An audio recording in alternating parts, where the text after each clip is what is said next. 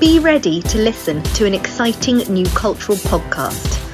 The Pink Podcast will bring together interesting voices from all across the arts for important and fun conversations. I think there's a real desire to be entertained. As culture makers, as people who are ultimately working in the nighttime economy, we have to respond to the behaviour of people now. Don't miss episode one, Looking at the Arts in 2024. Gosh, you're really out sparing the horses, aren't No, you? yeah. Wow. Download the Pink Podcast on 10th of January from all major platforms.